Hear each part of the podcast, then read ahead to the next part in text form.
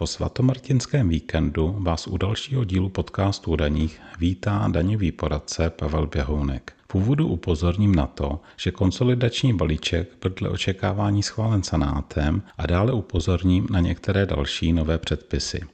Protože konsolidační balíček je pro příští rok již prakticky hotová věc, tak bych se v druhé části dnes rád věnoval novinkám pro OSVČ nejen pro rok 2023, ale hlavně pokud jde o změny konsolidačním balíčkem pro příští rok.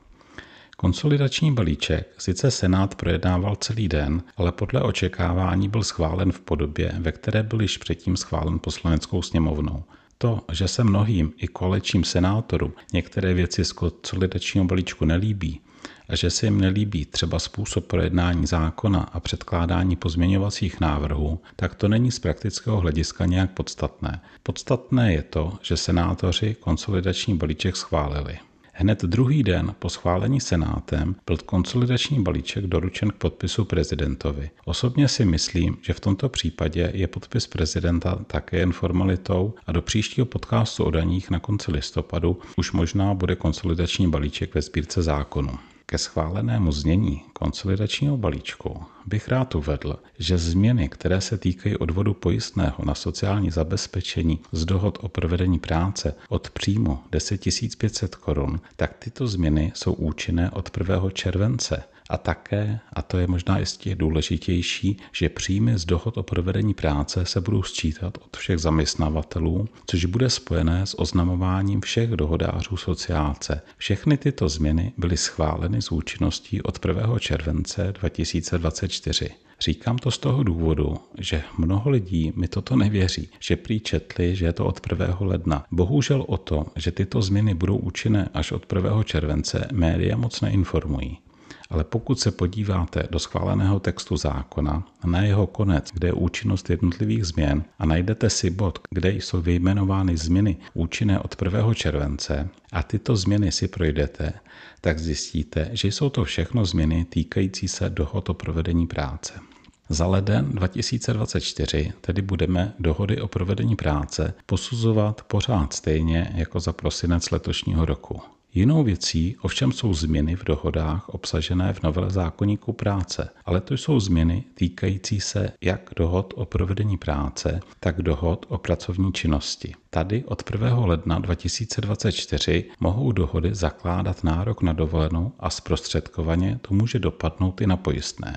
Třeba podle novelizovaného zákonníku práce, tam, co jsou změny účinné od 1. ledna 2024, třeba budeme mít dohodu o provedení práce uzavřenou na dobu od 1. ledna do půlky března 2024. Třeba to bude práce v nějakém lyžařském areálu. Bude tak splněna podmínka trvání dohody alespoň 28 dnů. Jestliže bude na základě uvedené dohody odpracováno alespoň 80 hodin, tak jsou splněny základní předpoklady pro, nebo budou splněny základní předpoklady pro vznik nároku na dovolenou. Dejme tomu, že uvedený zaměstnavatel má stanovenou pětitýdenní dovolenou a dohodář odpracuje 200 hodin, tedy desetinásobek fiktivní 20-hodinové týdenní pracovní doby, která je pro dohody fiktivně zákonníkem práce stanovena. Takže tento desetinásobek vynásobíme fiktivní 20-hodinovou dobou, to máme 200, vynásobíme pěti týdny dovolené a jsme na tisícovce, kterou vydělíme 52 týdny a máme tady nárok na něco přes 19 hodin dovolené, kterou si dohodář nejspíš nevybere a proto mu bude proplacena po skončení dohody. Jenže tuto proplacenou dovolenou, když ta dohoda končí v půlce března, mu započteme do března a pokud se s odměnou z dohody dostaneme přes 10 000 korun, tak tento celkový příjem založí účast na nemocenském pojištění. Takže to je jenom taková poznámka k dohodám o provedení práce. Konsolidační balíček přináší také změny týkající se daně z nemovitých věcí. Těmto změnám se třeba ve videozáznamu přednášky Konsolidační balíček 2024 věnuji v části dlouhé 38 minut. Mimochodem, změnám v dohodách o provedení práce od 1. července příštího roku se ve videozáznamu věnuji také poměrně podrobně.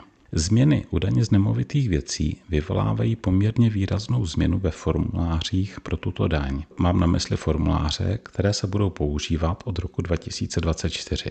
Na jednu stranu se nemusíte obávat, že byste na nové formuláře koukali jak na nějaké nové zjevení. To určitě ne, v principu je to pořád stejné, ale třeba v nich bude kolonka, respektive řádek pro inflační koeficient. Ten sice bude pro rok 2024 roven jedné, ale vyplňovat se v novém formuláři bude. A tady je vidět, jak si vláda byla jistá schválením konsolidačního balíčku, protože nové formuláře pro rok 2024 vycházející z konsolidačního balíčku 2024 vyšly ve sbírce zákonů, konkrétně je to vyhláška 328 2023 sbírky, tak tato vyhláška vyšla ve sbírce už 3. listopadu, tedy ještě před projednáním konsolidačního balíčku Senátem. Takže kdybyste chtěli vidět, jak formuláře vypadají, tak je najdete ve vyhlášce 328 2023. O nemovitostech se zmíním ještě z jiného úhlu pohledu. V katastru nemovitostí je evidováno hodně nemovitostí, které nemají jednoznačně identifikovaného vlastníka. Třeba je nemovitost evidována na osobu, která už dávno nežije a nebyli dohledáni případní dědici. Tady mají třeba případní dětici čas se o nemovitosti přihlásit nejpozději do konce letošního roku. Věc je v kompetenci Úřadu pro zastupování státu ve věcech majetkových. V poslední e-mailové informaci posílané v rámci informačního servisu www.behounek.eu najdete jednak odkaz na stránky Úřadu pro zastupování státu ve věcech majetkových, jednak odkaz na vyhledávač. Když třeba chcete zjistit nemovitosti určené k propadnutí státu v určité obci, taky do vyhledávače zadáte, myslím jméno obce, a pokud tam takové nemovitosti jsou, tak se objeví nebo můžete vyhledávat třeba podle jména. Pokud informační servis nevyužíváte, tak si tu informaci můžete najít na www.behounek.eu lomeno registrace. Registrovat se nemusíte, tu informaci si tam v PDF stáhnete. Na závěr dnešního úvodního přehledu novinek ještě k dalším daňovým zákonům, které jsou v Senátu. Do konce listopadu by měl Senát přijmout zákon upravující tzv. dorovnávací daň pro velké, zejména nadnárodní skupiny s obratem od 750 milionů euro. Dále by měl přijmout v úvozovkách oznamovací novelu zákona o DPH. Informace o této novele DPH najdete na stránkách finanční zprávy v sekci věnované DPH a dále v podsekci k mezinárodní spolupráci. Je to tam uvedeno pod anglickou zkratkou CESOP, tedy česky Centrální elektronický systém platebních informací.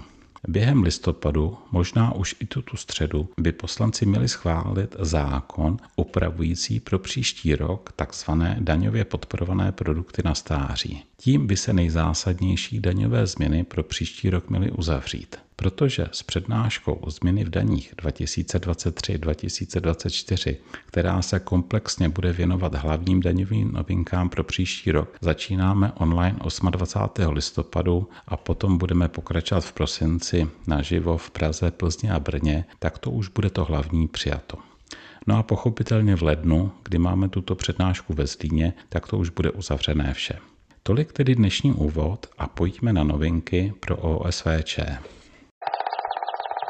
Daňové změny zaměřené vyloženě na osoby samostatně výdělečně činné, tak ty se pro rok 2023 týkají především paušální daně. Kromě zavedení třech pásem paušálního režimu, což je značná komplikace paušální daně, je novinkou pro rok 2023 zvýšení limitu příjmu podle paragrafu 8, čili příjmy z kapitálového majetku, příjmu podle paragrafu 9, čili příjmu z nájmu a ostatních příjmů podle paragrafu 10, kde sledujeme úhrn těchto příjmů, zda nepřesáhl určitou částku. Když ji nepřesáhl, tak OSVČ může mít stále paušální daň. Za rok 2022 a stejně tomu bylo za rok 2021 Úhrn těchto příjmů nesměl přesáhnout 15 000 korun. Za rok 2023 je to poměrně více. Úhrn těchto příjmů nesmí přesáhnout 50 tisíc korun. Takže když OSVČ bude mít třeba pachtovné do 50 tisíc korun a pokud nemá žádné další příjmy podle paragrafu 8 až 10 zákona o daní z příjmu, tak může mít paušální daň. Příjmy zdaněné srážkovou daní a příjmy osvobozené se přitom vůbec nezohledňují. Takže třeba úroky z termínovaného vkladu od České banky, dividendy přijaté od České akciovky a podobně nemají na to, jestli daň bude paušální nebo ne, tak na to nemají příjmy zdaněné srážkou daní, stejně jako příjmy osvobozené, žádný vliv. V souvislosti s pásmy paušálního režimu se může stát třeba to, že OSVČ platí zálohy v druhém pásmu, což je 16 000 korun měsíčně, ale její příjmy budou odpovídat prvému pásmu s měsíčními zálohami zhruba o 10 000 méně, 6 208 korun měsíčně. Tady, pokud bude chtít OSVČ příslušný rozdíl zpátky, necelých 10 tisíc měsíčně zpátky, tak bude muset zareagovat do 10. ledna. Jinak se nad těmi tím rozdílem, respektive ty zálohy 16 tisíc korun, ty prostě v úvozovkách propadnou, zavře se nad nimi voda. Máme k tomu čerstvý videozáznam přednášky Paušální daň 2024. Přednáška byla 10. listopadu a záznam vám tedy bude poslán obratem po zaplacení, tedy pokud byste měli zájem. Zásadní novinkou pro OSVČ pro rok 2024 je zvýšení minimálních plateb pojistného na důchodové pojištění. Tady máme dva limity. Jeden limit je, že pojistné se platí z vyměřovacího základu minimálně ve výši 50% dílčího základu daně ze samostatné činnosti podle paragrafu 7 zákona o daní z příjmu. Zjednodušeně řečeno, pojistné na důchodové pojištění se platí v sazbě 29,2% z poloviny zisku. Nově od 1. 2024 se bude platit nejméně z 55% Toto je součástí schváleného konsolidačního balíčku. Ze stejného zisku, tedy za rok 2024, zaplatí OSVČ na pojistném na důchodové pojištění nejméně o 10% více. Zdravotní pojištění, respektive pojistné na zdravotní pojištění se nemění. Pokud se OSVČ dostane s celkovým základem daně přes 36 násobek průměrné mzdy, což příští rok bude necelých 1,6 milionů, tak také musí počítat s 23% daní z příjmu fyzických osob místo 15%, která je letos do 48 násobků průměrné mzdy. Takže to bychom měli jeden limit pro minimální pojistné na důchodové pojištění, že minimální vyměřovací základ se zvyšuje z 50 na 55% vyměřovacího základu podle paragrafu 7 zákona o dení z příjmu. Druhý limit je, že měsíčně se pojistné platí ve výši zálohy stanovené minimálně z 25% průměrné mzdy. To letos, tedy pro rok 2023, vychází 2944 korun. Pro rok 2024 se minimální záloha nestanoví z 25% průměrné mzdy, ale ze 30% a bude tedy 3852 korun. To je docela rána, která bude mít pokračování. Pro rok 2025 se bude minimální záloha stanovovat z 35% průměrné mzdy a od roku 2026 dokonce ze 40% průměrné mzdy. Proto je uvedené zvýšení trochu umírněno tím, že v roce zahájení podnikání a další dvou letech se minimum bude stále počítat z 25% průměrné mzdy. Pokud tedy někdo zahájil podnikání třeba loni v roce 2022, tak bude mít minimální zálohy v roce 2024 v úvozovkách jen 3210 korun, tedy jako kdyby konsolidační balíček nebyl. Protože v prvém pásmu paušálního režimu se paušální záloha stanovuje podle minimální zálohy na důchodové pojištění, tak se automaticky paušální záloha pro prvé pásmo pro příští rok zvyšuje. Otázkou ovšem je, zda bude navázána na minimální zálohu stanovenou po staru z 25% průměrné mzdy, respektive ponovu z 25% průměrné mzdy pro začínající podnikatele, nebo je tam vazba na standardní minimum ze 30% průměrné mzdy. Asi nepřekvapím, že to bude ze 30%. Pro druhé a třetí pásmo paušálního režimu není výše paušálních záloh navázána na průměrnou mzdu, ale plyne přímo ze zákona o daní z příjmu, ze zákona o pojistném na důchodové pojištění a ta složka zdravotního pojištění ze zákona o pojistném na všeobecné zdravotní pojištění. Tady konsolidační balíček zvyšuje o 10% vyměřovací zálohy pro zálohu na důchodové pojištění, a to jak pro druhé, tak i pro třetí pásmo. Daň z příjmu fyzických osob zahrnutou v paušální dani a pojistné na zdravotní pojištění zahrnuté do paušální daně, tak to konsolidační balíček nemění. Nicméně i složka pojistného na zdravotní pojištění je u paušální zálohy navázána na průměrné mzdu pokud jde o prvé pásmo, a taky i tato složka paušální zálohy pro příští rok zvýšena. Pro prvé pásmo paušálního režimu, tedy ještě jednou opakuji. Pro druhé a třetí pásmo paušálního režimu se složka zdravotního pojištění nemění a nemění se ani složka daně z příjmu fyzických osob. Konkrétní částky paušální záloh pro příští rok najdete v článku Paušální daň na www.behounek.eu. Je to 7498 korun pro prvé pásmo, 16 745 korun pro druhé pásmo a pro třetí pásmo místo letošních rovných 620 tisíc to bude od roku 2024, respektive pro rok 2024, tedy kdyby přišla nějaká změna od roku 2025, tak pro rok 2024 pro třetí pásmo paušální záloha měsíčně 27 139 korun. Takto jsem asi mnohé o SVČ příliš nepotěšil, ale je to tak. Buďte zdraví a za dva týdny se těším na setkání u dalšího dílu.